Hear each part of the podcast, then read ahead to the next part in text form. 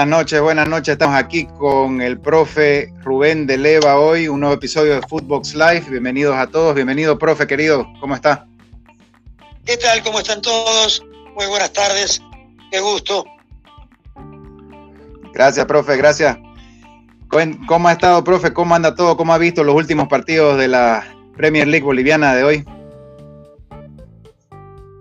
Bueno, en realidad todavía hay una irregularidad que es notoria, ¿no? Sí. Pues fíjate que la primera fecha cayeron todos los de Santa Cruz y en la segunda fecha cayeron todos los de Cochabamba, ¿ves? Increíble, Entonces, quiere decir de que, claro, pero quiere decir de que todavía estamos en una irregularidad en la que tendrán que ir encontrando los equipos eh, los planteles más estables, los resultados que puedan acomodar para pelear contra este, la plata de Bolívar y la influencia que tiene en el medio, ¿no es cierto?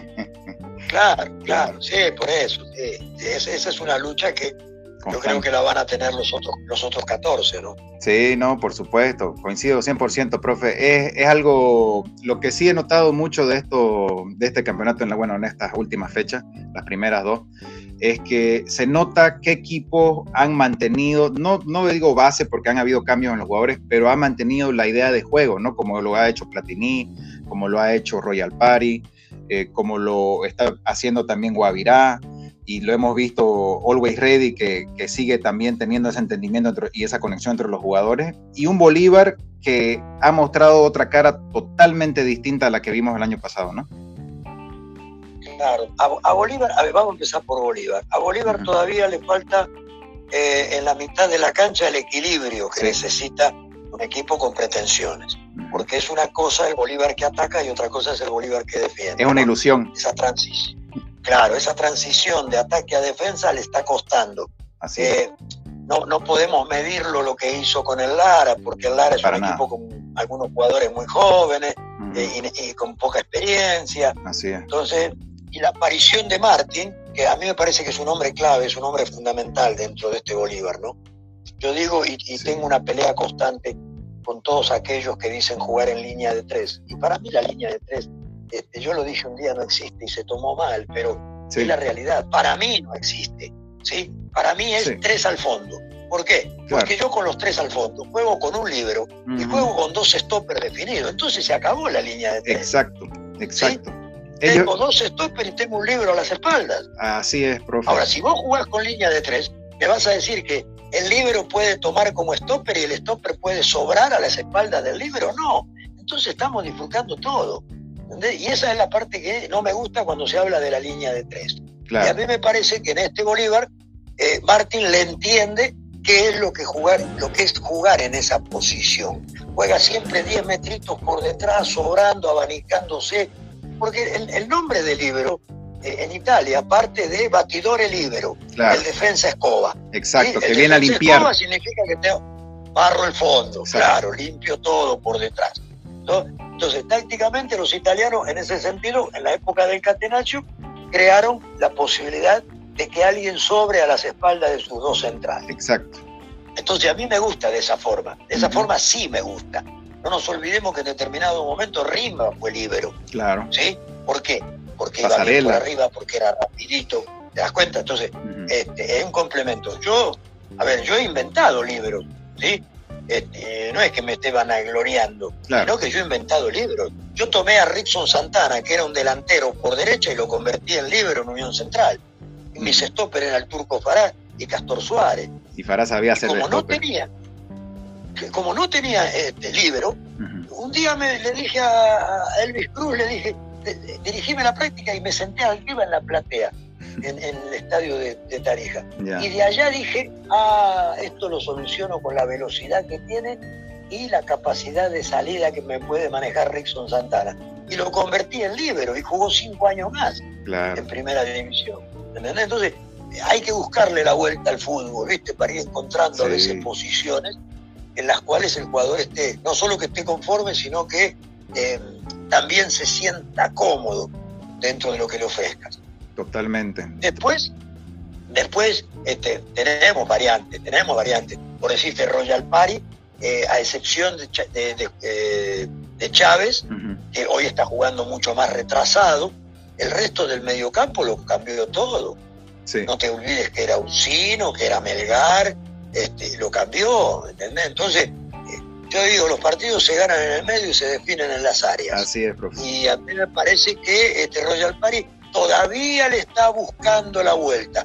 Claro, tiene la gran ventaja de tener a, la franja derecha, que se conoce de memoria, claro. ¿sí? Eh, Orfano con, con Amoroso, y que cuando Amoroso se tira 15 metros adentro, Orfano pasa por detrás y te pinta la cara a los dos. Sí. Claro. Totalmente. ¿Entendés? Entonces, eh, ha encontrado algunas variantes. Y así de a poco, el, Oriente, a mí me gusta el Oriente de, de, Platini. Porque inclusive, fíjate que los dos marcadores centrales que hoy tiene, tienen 20 y 21 años. Exacto, eso estaba hablando el otro día con amigo. Hay que arriesgar, hay que arriesgar en una posición tan complicada como la de marcador central. Y en un medio como el nuestro, que si vos te pones a analizar, nos cuesta encontrar centrales en la selección porque los laterales terminan jugando de, stopper, ¿sí? O sea, realmente no lo había visto nunca en mi vida, que los laterales terminen jugando de stopper, porque vos podés convertir de stopper a un volante de contención. Exacto. ¿sí? Uno más conocido de lo que es ese roce y lo que es limpiar y la inteligencia táctica que se necesita para esa parte y esa zona de la cancha, ¿no? Claro, porque normalmente vos al, al contención, al de equilibrio, vos le decís, cuando nos atacan, tirate 10 metros atrás y venía a completarme en el fondo una línea y formamos una barrera que no les permite el acceso con libertad. Exacto. Se hace mucho más fácil, ¿no? Exacto, mucho. Le facilita el juego a todos y facilita también el entendimiento en la parte de atrás. Entonces, ¿por qué complicarse, no? sí, sí, sí, sí. A mí me parece que por ahí partieron algunos errores que nos llevaron a, en la selección fundamentalmente a no encontrar los resultados que se necesitaban cuando era obligación ganarlo. Así es, profe. Lo, que se toma por positivo, bueno, algo muy positivo que yo veo, este, especialmente entrenadores como Platini, justo que estamos hablando de Oriente, es la manera en que él pule los diamantes de los juveniles que en los equipos que él está. Porque él siempre que ha ido a cada equipo, siempre agarra y tiene muy buen ojo para los muchachos y sabe a quién puede potenciar, sabe quién con la pizca de confianza extra o con el entendimiento al juego va a rendir, como Ayrton Paz, ¿no? Que a su debut, excelente, muy bien para ser un muchacho de tan temprana edad. Pero, Muy, pero muy bien, muy, pero muy bien. Yo hoy lo destacaba casualmente, analizábamos los Zoom 20 en la radio al mediodía y yo lo destacaba el chico Paz porque me parece potente, atrevido, cuando cruza tres cuartos de cancha, sabe muy bien cuál es la función que le compete. O sea, eh, lo que pasa es que hay que darle, hay que darle mérito a Platini, ¿no? Sí. Eh, en Blooming, en hizo, hizo algo muy parecido. Lo que pasa es que después le quitaron la continuidad. Exacto. En nuestro medio, desgraciadamente, perdés dos partidos y te dicen te tenés que ir. Entonces, por eso es que no hay proyectos. Y hoy, ¿qué pasa? Hoy llega Oriente, donde el presidente es un futbolista retirado donde el gerente deportivo es un futbolista retirado. Entonces se habla el mismo idioma y la comprensión es mucho más fácil entre gente que ha estado en el camarín a gente que llega de, un negocio y cree que el fútbol se maneja igual que como manejan sus negocios. Todo. Totalmente. El futbolista es, un ser este, distinto a todo lo que se puedan imaginar. Hay que conocer un camarín para saber las cosas que se viven en el día a día, ¿viste? O sea, te encontrás con cada situación que, en la oficina no te las encontrás, que con un empleado normal no te las encontrás. Para nada, para nada. es increíble cómo el deporte lo hace que sea totalmente un mundo distinto desde la parte administrativa, la parte médica, la parte nutricional. O sea, no se lo puede poner a la misma medida como se calzan otras cuestiones, ¿no? Seguro, vos fíjate que se te enferma un joven de una oficina y el médico le da 15 días de reposo y ya está. Listo. En cambio, el fútbol tiene que tener un deportólogo para que sepa si produce tal lesión, qué movimiento se generó y de acuerdo a eso ir directamente al punto clave a donde se produce la lesión porque lo necesitas de repente en tres días. Así es, así es es, totalmente, es un mundo aparte. Yo, sin ir más lejos, profe, le, comento algo, ¿no? Eh, en un momento cuando estaba, hice mi tesis de administración de empresa, eh, para la reestructuración, organizacional de un club, ¿no? Y bueno, trabajé en el club, estuve ahí también de, de, pasante y, haciendo la parte administrativa, lo cual costó mucho recopilar información, pero ¿a qué me voy? Estamos hablando de 2012. En, ese, en esa época yo les comenté y se los presenté el proyecto acerca de que los juveniles y lo, tanto los juveniles como los profesionales tengan que tener seguro médico dental y seguro médico, entre otros seguros, ¿no? Pero les expliqué la importancia del seguro dental y lo que significa una carie en un jugador, cosa que es algo total. exacto. Desgarro seguro. Uh, lecciones crónicas, descalcificación, o sea, es una lista total, es larga, ¿no? Pero ellos en su desconocimiento, en su ignorancia, fue como que, ¿a qué vamos a pagar un dentista? Digamos, no estás loco. Entonces, y eso es algo que yo he visto recién implementarse hace como tres años. Entonces, estamos hablando desde el 2012 que, que, que lo presenté hasta ahorita, recién los cambios. Estamos muy atrasados, ¿no? Estamos en ese sentido. Totalmente, y, totalmente. Al, al, chico vos lo tenés que cuidar de que no tenga caries, porque esas caries, esa infección que tiene en la boca, va al músculo y termina lesionando al músculo, generando contracturas musculares, desgarros, o sea, un montón de lesiones en los músculos producto de una carie. Correcto. De repente. Y el, directivo no tiene idea. El directivo, o sea, yo por eso digo, a ver, no pueden darse una vuelta a Lima, ir a la Videna y hacer un cursito dirigencial. Gracias, profe, eso es lo ¿Eh? que yo siempre digo. Gracias, profe. Alguien que coincide conmigo. Le digo, un seminario, una certificación online, aunque sea, ¿no? Pagás 50 dólares por lo menos para tener tu seminario. sí, sí. sí. Sí, sí, sí, sí, pero por lo menos entender de qué se trata esto. O sea, yo creo que vamos a coincidir siempre los mm. que estamos ligados a esto del fútbol, algunos de una forma, otros de otra, de, pues de acuerdo al entendimiento que se tenga de todo. Pero en el fondo lo que buscamos es el bien del fútbol, el bien del futbolista, el crecimiento, porque el crecimiento del fútbol hace que crezcamos nosotros también. Eh, que nosotros seamos más importantes. ¿sí? Y, se valoriza el fútbol, se valoriza el futbolista. Vos fíjate, mira, siempre ponemos como ejemplo lo que ha ocurrido en el Perú. Eh, yo he vivido muchos años en Lima, ¿viste? Yo inclusive yo me recibí este, en ese full, en la Escuela de Entrenadores del Perú. Y en el Perú este, no se le daba la importancia a las cosas como acá, hasta que se dieron cuenta, ¿sí? de que había que evolucionar de alguna forma y generar cursillos para que todos vayan aprendiendo de qué se trata, una cosa o la otra.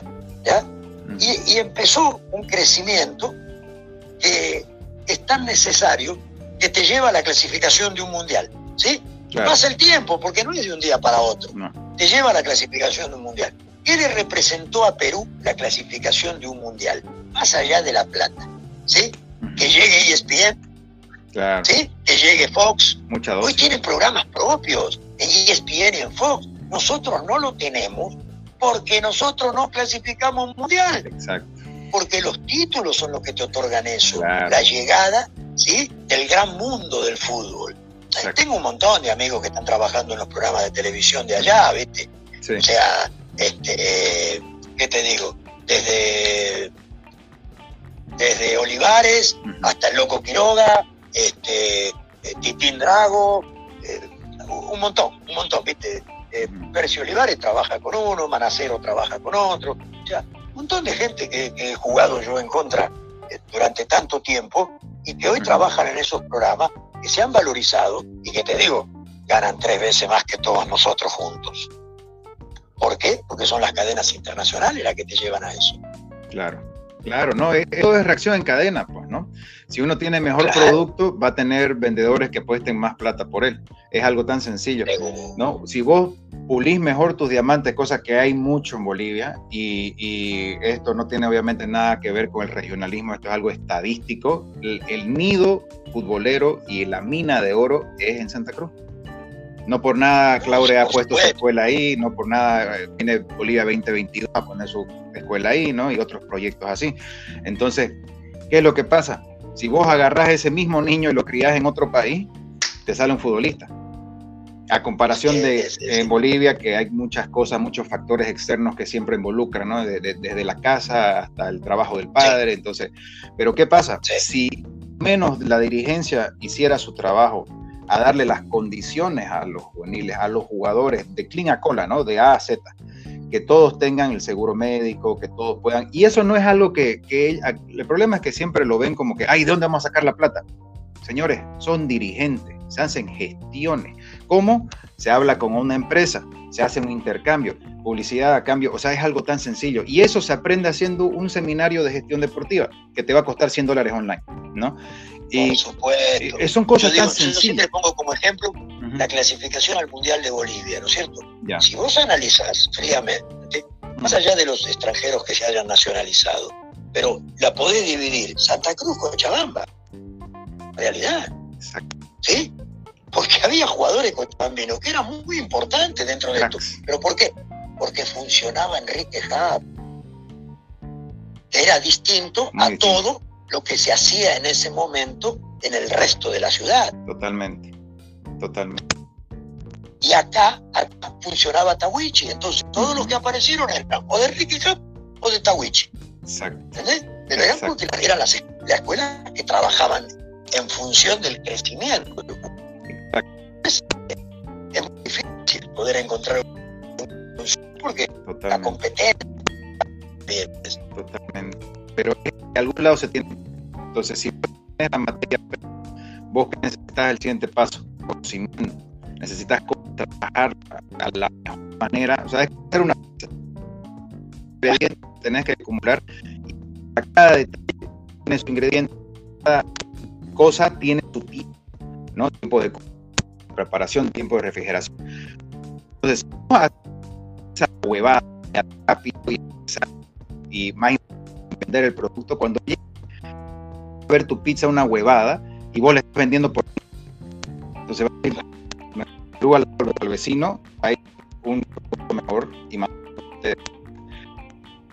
Entonces mira, yo hablaba casualmente como de España eh, de hilo es de hilo porque era sobrino del jugador de Reynoso. Ya y, jugó en Alianza Lima, donde Lima, después a Europa. Y justo como ya me había llamado a le dije, tengo que ir a la radio, mira, me estoy mediodía, y nos quedamos hablando unos temas. Él me dijo, y tomaba a raíz de eso, ¿no? dice, la misma materia que hay en el Perú, hay en es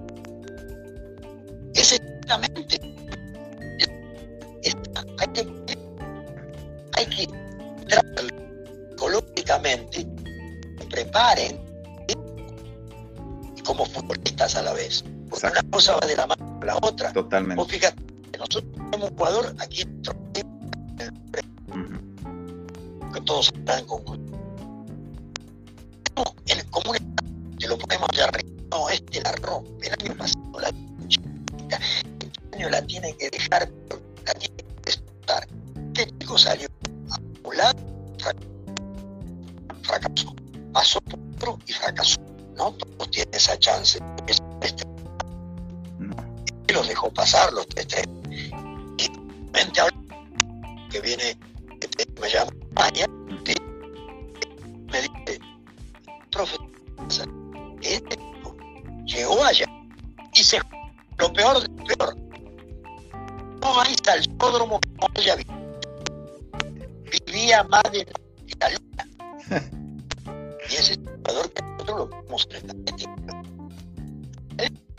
sea, ya doy cuenta de quién se trata, ¿no? Pero ya. Pero hay harto que la historia hasta ¿no? Que, que tengo amigos contados la historia de, de todo el Teco de Monterrey. Eh, eh, es, un, es un canto, ¿no? Eso es lo que hablaba yo con mi amigo y no, hablaba con el profesor que trabaja en que ganado a casa, ¿no? Porque vamos a hacer frío.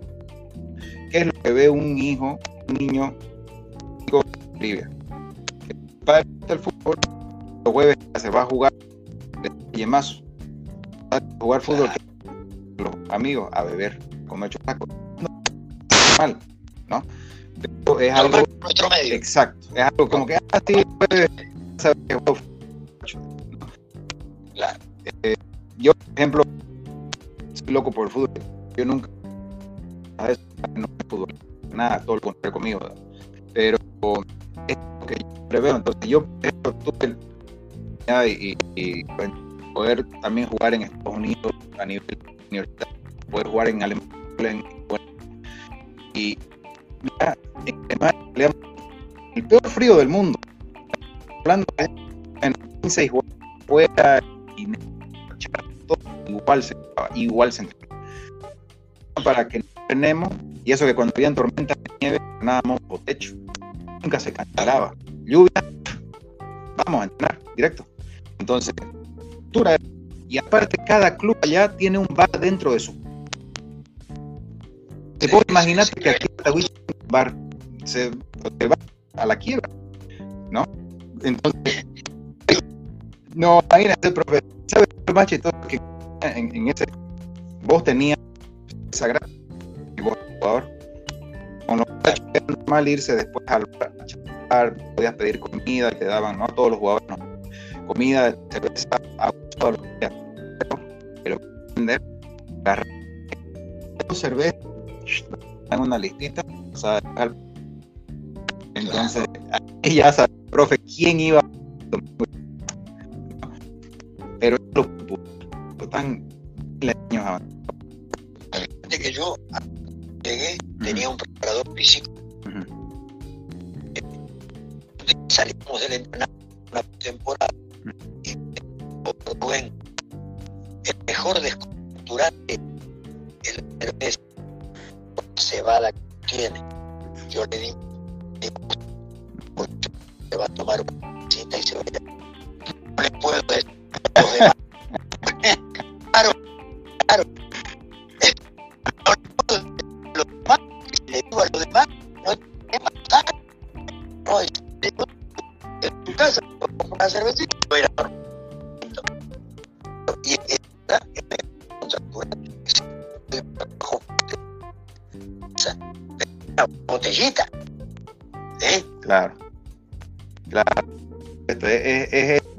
Dice, te ¿no? doy el nombre en ese momento. Un corredor Alex Montaño.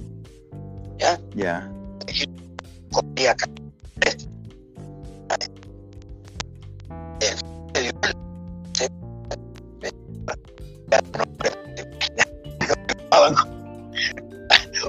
había, había, había uno que llegaba era a, en el Chile, llegaba en cuarto para ducharse con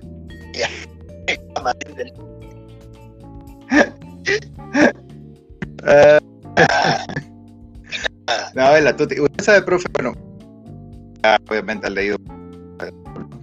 Eh, pero algo que me mucho la, la percepción de que jugadores bolivianos, peruanos, estamos hablando en las épocas de 30, 40, era que, imagínense esta época, ¿no? Que Juan el era técnica muy dotado y muy sí. brillantes y muy individualistas, son que más para digamos, por ejemplo, que le estaba chivo, digamos, ¿no? Pero que siempre era, era puro. De uno.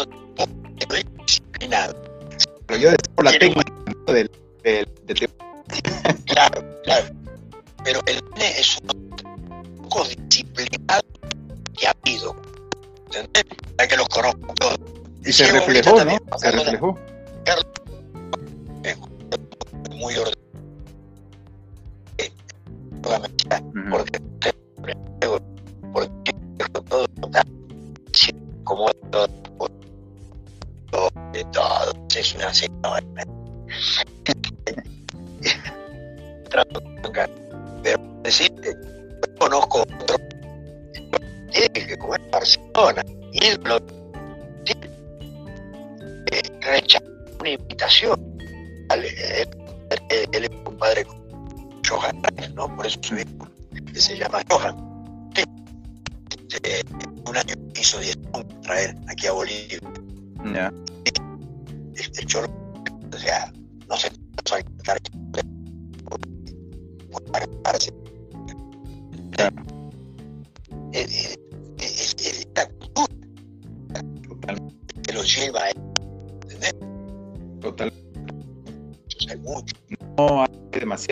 verdad, para, para mis gustos. No me gusta hacer verdad. Pero, eh, lo, lo positivo de rescatar es que se han visto ya ciertos cambios, ¿no? No, hemos visto el, cambio total que gustaría ver en nuestro fútbol, pero por lo menos hemos visto algo de avance. Y esto por lo es algo de relajo, pero nunca me ha hecho que yo no creo en que nuestra capacidad, sea quien sea, multimillonario, tipo no por que diga que hizo un curso de administración deportiva, yo seguro, seguro, seguro, estoy de acuerdo. Yo, pues fíjate que un medio eh, hubo técnicos no se habían recibido y, bueno, parte de esa y ascender a, a la liga. Y en un momento cuando todo decirle, no, tenés que estudiar, porque poco futbolista cree que lo sabe todo. En realidad, cuando se te para, te, te das cuenta de que no sabía nada. No, dijo, ¿qué me va a enseñar? ¿Qué me va a enseñar? Este, entonces, muchos ya, por eso que eh, todos que en la debida forma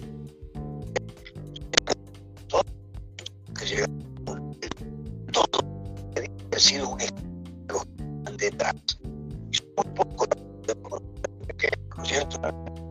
Sandy, por ejemplo, que sido un profesional, carta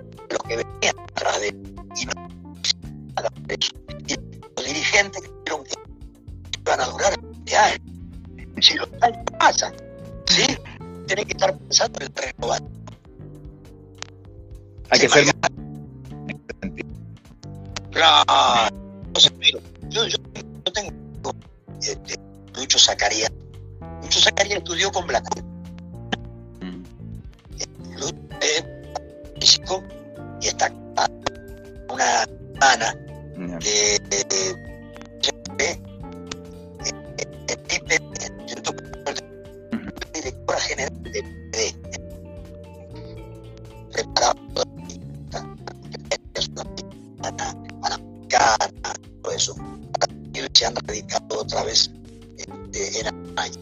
Y yo tuve la suerte, muchos de Perú en el Mundial de Argentina y en el Mundial de España. Ya. Ah, ya.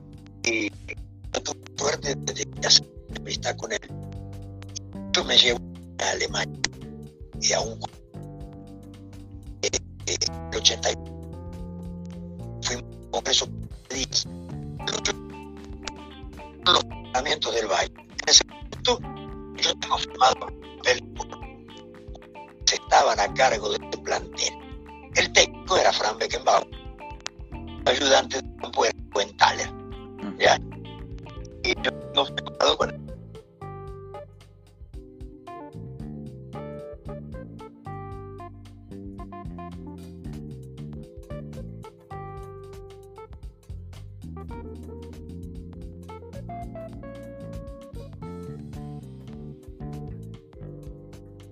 Profe George está con el micrófono silenciado, no se lo escucha bien.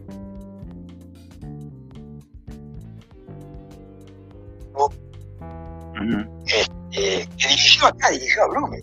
Ya. este, en el Perú dirigió a, Universitario cuando llega y después cuando se va de Blumen agarra Alianza Lima. Con Iván éramos amigos, llegábamos al café al mediodía, nos poníamos a charlar. Y en su eh, español chamuscado, porque por más que haya dirigido al Zaragoza de España y qué sé yo, este, no se pierde nunca ese acento que, manejaban los, los yugoslavos, ¿no? Claro, no, para nada. Grueso. Me dijo Rubén, le voy a decir una cosa. En Europa, usted le dice a un jugador, tírese contra el alambrado y el jugador va y se tira contra el alambrado. Acá en Sudamérica, primero le dicen, profe, tírese usted. Si usted rebota, voy yo. Esa es la diferencia. Esa es. Totalmente, es como, como los árbitros, ¿no, profe? ¿Se acuerda cuando hubo una eliminatoria? No me acuerdo para qué eliminatoria fue, si fue el 2000, eh, para el 2006 o el 2010, que hicieron de probar una fecha en que iban a dirigir los árbitros europeos en Sudamérica y los sudamericanos en Europa. y cuando volvieron los árbitros sudamericanos fue como que, qué, qué, hermosura arbitrar en Europa, digamos, ¿no? Y los árbitros europeos se volvieron y dijeron, nunca más, dijeron, nunca más. ya, ya. No, los latinos somos muy jodidos. Somos jodidísimos. Tengo, cada anécdota de esas en una canción. claro, es que todo depende de qué camiseta te pongas, ¿sí? Y en qué cancha estés. Yo, por decirte, yo llegó un momento que en Deporte La Serena yo estoy en el podio, ¿viste? Los tres mejores de la historia. Este, y no es por vanagloriarme, sino porque claro, porque es la realidad. Entonces, este, yo en la portada, el estadio, en la vieja portada, porque ahora construyeron la nueva portada, este, en la vieja portada yo a los árbitros les decía, sacame, sacame la amarilla y te tiro la gente encima. metí la manito, metí la manito nomás, pero así cara a cara, ¿viste? Entonces, vos sabés cuándo lo haces y dónde lo haces, ¿viste? Claro, te toca el Nacional contra Colo Colo, ahí no, ¿viste? ahí pones las manitos atrás y decirle, señor, tiene razón. Oiga, profe, pero muchos de los, de los jugadores igual usaban los gestos para hacer que la gente se, se, enloquezca, ¿no? Porque iban, a mí me contaba un árbitro que fue mi, mi, profesor en la U de fútbol, y él me dice, no, venía, no me acuerdo qué jugador era, pero venía tal jugador, y él me hablaba despacito, como que, hola, profe, ¿cómo está? Pero él hacía así, ¿no? Y hacía su, su brazo y agitaba y lo movía y decía, pero él hablaba despacito, digamos, hablaba tranquilo, ¿cómo está, profe querido? ¿Cómo está la familia? Pero los agitaba los brazos. Entonces la gente se enloquecía y comenzaba a meter presión, digamos, ¿no? Claro, claro, claro. Somos jodidos los jugadores latinos. Profe, a ver. No, no. Para, para ir cerrando y no tomarle mucho tiempo, ¿no? Eh, usted ahorita viendo todo lo que es el fútbol boliviano, viendo lo que es la dirigencia, porque esto también va, a mostrar mucho de lo que es cómo se mueve la plata, porque eh, haciendo punto aparte, lo de Faría fue la verdad un tumbe en el sentido de lo que cobró por el trabajo que hizo. O sea, no digo que fue mal el trabajo en la selección nacional, pero el trabajo como un entrenador de la selección nacional reflejado en el trabajo total de todo el país de lo que él aportó a las juveniles del país o las inferiores o el trabajo interno, se aplazó para mí. En la selección le rescato que él creó un mejor ambiente y los hizo jugar más, o sea, mejor parado y se notaba que había una unión. Eso rescato. Salvó el camarín, en, otras palabras. Lo, creó un camarín saludable. ¿Sabe por qué? Porque él, este, él puso la cara ante la prensa y lo libró al jugador. Exacto. Entonces, este, asumió en, su mochila todo y al jugador lo liberó. Claro, porque antes se peleaba con los jugadores, ¿no? La selección y los jugadores lo adoran al equipo. Ahora. ¿Entendés? Claro, claro, pero porque él los limpió a todos, él los dejó afuera de, todo problema a ellos. Y, eso, que, al, comienzo él se lanzó contra varios de los jugadores, ¿no? Se lanzó contra, creo que Arce, se lanzó contra Martins, había habido varias peleas ahí eh, internas, ¿no? Al comienzo. Sí, sí, sí. Pero él. Pero después, después se dio cuenta cómo era la cosa. Claro. Bueno, te podés pelear con los cabecillas de grupo, A los cabecillas de grupo los tenés que poner de tu lado. Exacto. ¿Entendés? Y manejarlo, pero ponerlo de tu lado. De tu lado Ahora, yo, yo soy de una idea, no sé si la compartirás conmigo. Para mí el técnico de la selección tiene que ser nacional. A mí me da miedo porque me lo van a quitar a Platini después de Oriente y, eso me va a doler mucho. porque para mí es el mejor técnico, la verdad.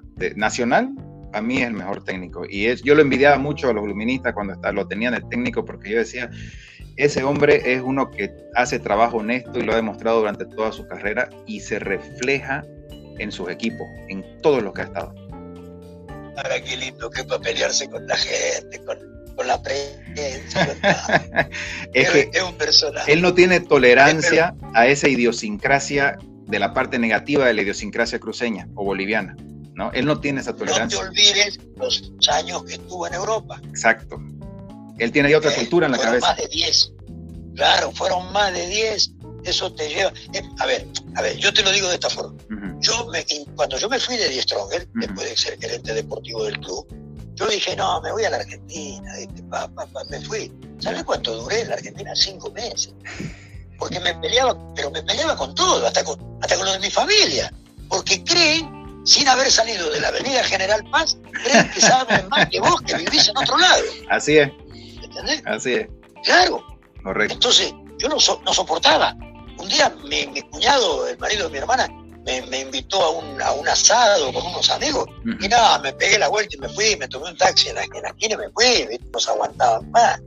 O sea, este, es muy difícil después de tantos años eh, volver a concordar con lo que es la gente de tu país. Yo por eso estoy en Santa Cruz, por eso yo vivo acá, por eso si voy es porque tengo que hacer algún trámite, ¿entendés? y, escapo lo más rápido posible. Entonces me imagino que a Erwin le debe pasar lo mismo. Sí, totalmente. Es que lo mismo le pasa a tu chantelo. Y eso que ni, para decir que tu chantelo es alguien que, que, ha vivido mucho tiempo jugando afuera, pero sí él tiene una mentalidad muy fuerte y, sabe lo que quiere y sabe cómo tienen que hacerse las cosas bien, porque es un tipo sano en todo aspecto, ¿no? ese es uno de los técnicos. Yo pongo siempre de ejemplo hasta, hasta el mismo Valdivieso, digamos, ¿no? Eh, que no es entre mis favoritos personalmente, pero me gusta mucho que él, aunque él sabe quién es y él lo demuestra, ¿no? Pero Álvaro Peña, lo que es Álvaro Peña, lo que es su hermano también Pepe Peña, y Tucho y Platini, a mí me encanta cuando, si viene alguien a querer pagarle para que juegue su jugador, él lo tira de frente. Si viene un dirigente que está haciendo algo mal, lo tira de frente. No se guarda nada. Y eso a mí me gusta porque necesitamos más así. Sí. Sí, sí, sí, sí, sí, sí, sí. esa es la verdad, esa es la verdad. Es así. Sí, son, son de una línea muy recta. Eh, a mí también me gustan porque son de una línea recta, ¿viste? O sea, a mí yo he salido de mí con un padre que fue tapa de gráfico, ¿me ¿entendés? Entonces yo, yo, yo he tenido siempre una línea de conducta para manejarme, porque era el apellido de mi padre que estaba en juego. Claro, por supuesto. Entonces a mí me trazó una línea y, y es la que yo sigo hasta el día de hoy y no me voy a salir hasta el día que me muera. Y yo los admiro a ellos porque son de una línea muy parecida, muy parecida. Eh, al pan pan y al vino vino, lo que es es y lo que no es, viste, se lo tiran a los leones. así es, es así. Y, eso de verdad que, que, necesitamos más, nuestro fútbol necesita más cosas así, ¿no? Porque nuestro fútbol yo siempre lo pongo de lado a lado con la política en nuestro país, porque es de lo mismo pasa alguna corrupción y te distraen con una huevadita y listo, ya te olvidaste la corrupción. Y después de la nada aparece otra cosa y se va silenciando hasta que desaparece y la gente se olvida. Eh, borracha la perdí, muy rápido, muy fácil. Claro, claro. Es exactamente lo mismo, lo mismo. Hoy en día el fútbol es política. todo, todo lo que se hace, todo lo que se hace es parte de política. O sea, el hecho de que ahora se va a nombrar un, este, en lugar de monje, se va a nombrar a un nuevo. ¿Y a quién van a nombrar? A ver, ¿a quién van a nombrar? A otro de los mismos. Acaba de quedar afuera. Domina acaba de quedar afuera. Bien, esos son los dos que no votaron en favor del señor. ¿Sí? Y entonces, para nombrar de Royal Party, ¿ya? Porque ya tienen uno de Guavirá, ya lo tienen amarrado. ¿eh? Bueno, Real no podemos hablar porque sabemos cómo es la historia de cómo llegó Real otra vez a Primera División. Entonces, es, todo política, se maneja todo de la misma forma. Yo te entrego esto, yo te con... no, no puedo contarlo a la no, no puedo contarlo, no, no te lo cuento en algún momento. fue la elección de Carlos Chávez, no, no, no la puedo contar a la gente. No, no, no, mire, hay tantas cosas que, que, no podríamos decir al aire, nos, nos llega y nos, hasta por último nos dicen que, que estamos discriminándolos si decimos. No, pero es que hay, hay prensa oficialista y, hay prensa opositora. Totalmente. Así lo dieron a entender la vez pasada. Ajá. Lo mismo los árbitros, ¿no? Porque los árbitros cuando, cuando se les acusa de hacer algo malo, salen y, mandan una carta y dicen rechazamos tal acusación. Y, y, o sea, no, no, no, significa que es mentira, digamos, ¿no? Igual se vio, digamos, ¿no? Pero es... es nunca que en una elección de la federación estén los árbitros presentes. Es que ya ahí te das cuenta, ya son sindicatos ellos, no son, no son organizaciones de, de atletas, son sindicatos políticos ya. Sí, sí, Querido profe, le agradezco muchísimo, siempre ha sido un placer tenerlo en el programa, bienvenido de nuevo, de verdad, muchas gracias por su tiempo. Sabemos que usted está muy ocupado todo el tiempo y que su mujer lo tiene de una oreja. Profe, cuando usted guste, profe, cuando usted guste. Está aquí bienvenido ya, siempre aquí en la libreta del profe. Te mando, te mando un abrazo grande y es un gusto para mí hablar contigo y, y hablar de fútbol y, y llegar más allá de la cancha por momentos, ¿no? Este, siempre tratando de controlarnos para no comernos un juicio.